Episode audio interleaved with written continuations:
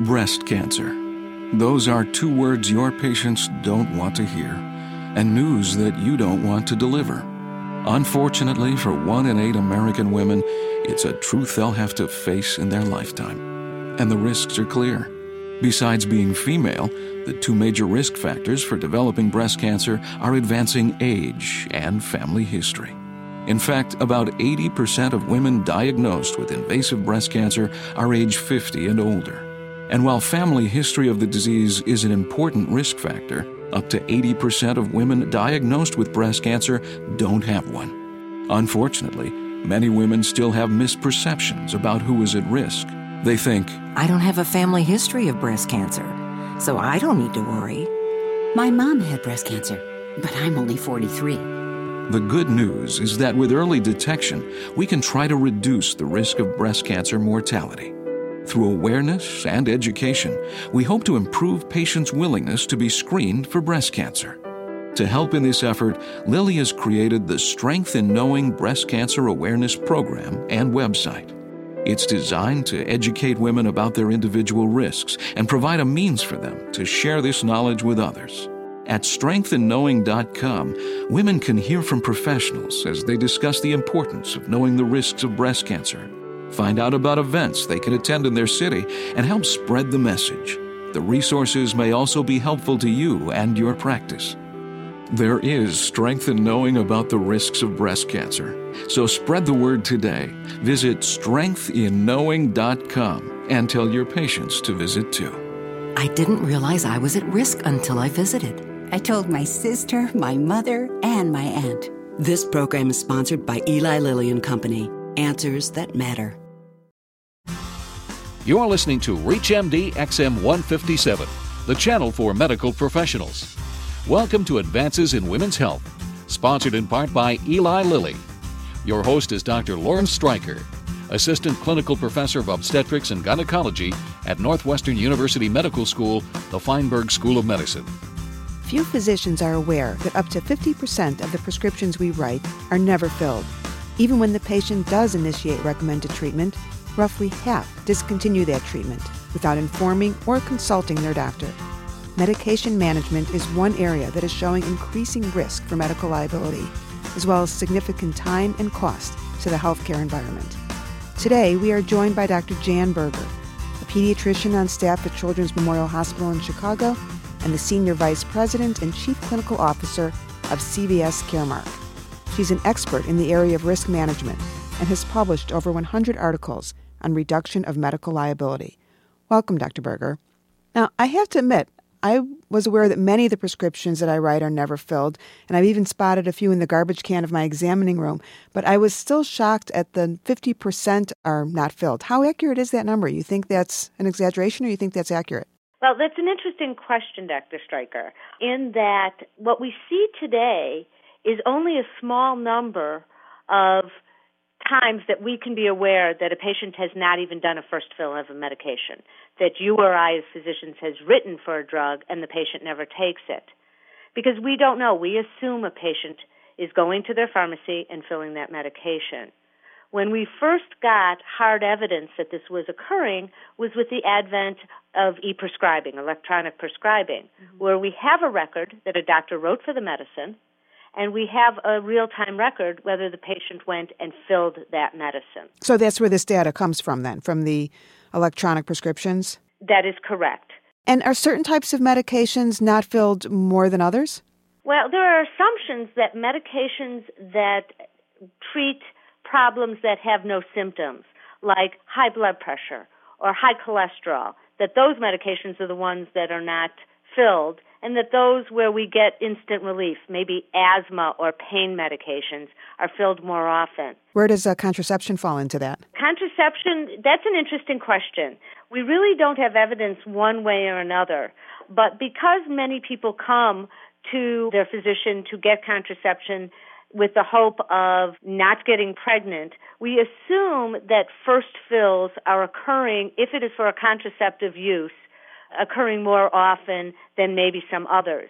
If it is used for another reason besides actual contraception, then it could be that it is not being filled as often as some of these other medications for non symptomatic. If you're giving for relief of dysmenorrhea or menorrhagia or something, then there's a, a greater likelihood than if the person is taking it to prevent pregnancy. That is correct. And where does giving samples fall into this? Does that make it more likely that someone is going to subsequently fill a prescription, or do we have any data on that? There is no data, but if you follow in talking with patients as to why they take medications and why they don't, if the medication has relieved a problem that the patient came to the doctor for, then it is more likely they will fill it.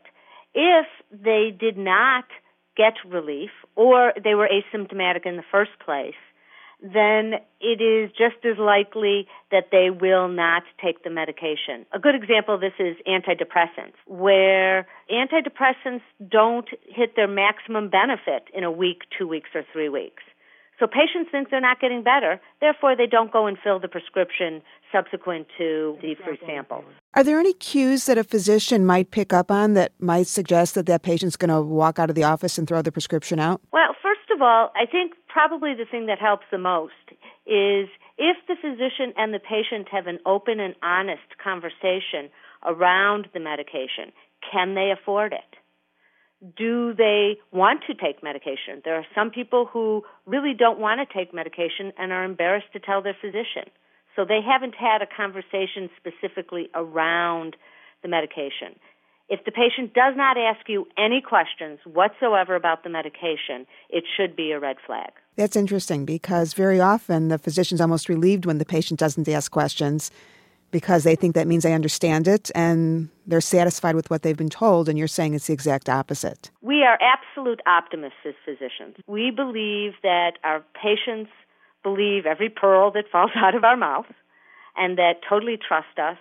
If there isn't a really good working, trusting relationship between the patient and the physician, or a long term relationship, or one that's kind of clicked, we know those that click and those that don't. Mm-hmm those that have those warning signs of a short term relationship, not trust, or not clicking, those are also high risk people for not taking their medicines. So, if you look at the reasons that someone might not fill a prescription, how often is it strictly financial? It is a portion of the time. How clear that is, it is a murky issue as to how much it costs because we think as physicians, well, the patient has a copay, it's only five, ten, or twenty dollars. But that could be a lot of money for some of our patients. Especially if it's a long term medication. So if you had to, and I don't even know if you can do this, if you had to pinpoint the one reason that someone doesn't fill it, between it being a financial issue versus being worried about side effects versus thinking it's not going to help them anyway or something else altogether? Is there one particular reason that you think is the most important? Generally, for a first, very first fill, the two most common reasons are cost and their belief that it's not going to help anyway. But I will tell you, interestingly, around the whole issue of medication non adherence, whether it's the very first fill or subsequent fills, and we do know even people who start on medication, over 50% of them during the first year will fall off medication use. There are in excess of 30 reasons why people don't take medications. So, Dr. Berger, you've just dropped the bombshell that even if the patient does actually fill the prescription, there's at least a 50% chance that they're not going to continue to take it anyway. So you said there are 30 reasons why that might be. Can you mention some of the top reasons? Surely. We've talked before about the issue of cost. Cost is one reason. Another reason is that somebody, you know, forgetfulness is often a cause for non-refill because they forget for a while, but you know, people don't forget to go and buy their cup of coffee in the morning. So when people forget, it instills a whole other set of questions. Like did they forget because they didn't see any problems when they forgot to take it last time so why should they continue to take it? I have an example of a young woman who was a diabetic and was told by her doctor to go on an ACE inhibitor and she went out of town forgot her pills and for the two weeks that she was out of town, she didn't feel worse for not taking it. Her blood sugars didn't change. So guess what? She came back and said, I don't need to refill this anymore. How about fear of side effects? You know, people, of course, go on the internet, they talk to friends, they think that their nose is going to fall off if they take a medication. How often do you think medication is discontinued because of an inappropriate fear of or perceived fear of side effects? I think that is more and more an issue lately We know that the popular press, you know, those great medical journals, the USA Today mm-hmm. and the Wall Street Journal, talk about the side effects to many medications. We saw what happened after Vioxx. There was a significant increase in patients not taking many medications after all the publicity around heart problems and Vioxx. All right, so how do we fix this? Well, I think that there's some pretty simple things that most of us as physicians can do. And probably the first and foremost is when you first prescribe a medication, there are five things you need to talk to your patients about. First off is what is the drug? Sounds silly, but very important. What is it treating? In very simple terms. How do they take it? We say twice a day. Does that mean morning and night? If you take it, at, forget to take it at night, and the next morning you take two, that's twice in a day. So very specifically, how do you take it? Mm-hmm. And then talk about the side effects. When you talk about them, you don't have to go through all of them. Go through those that are either most common or most serious, but also explain to them in terms that they can understand that it is very unlikely in many cases that these side effects will occur. And if they see some of these things, don't stop taking the medication right away.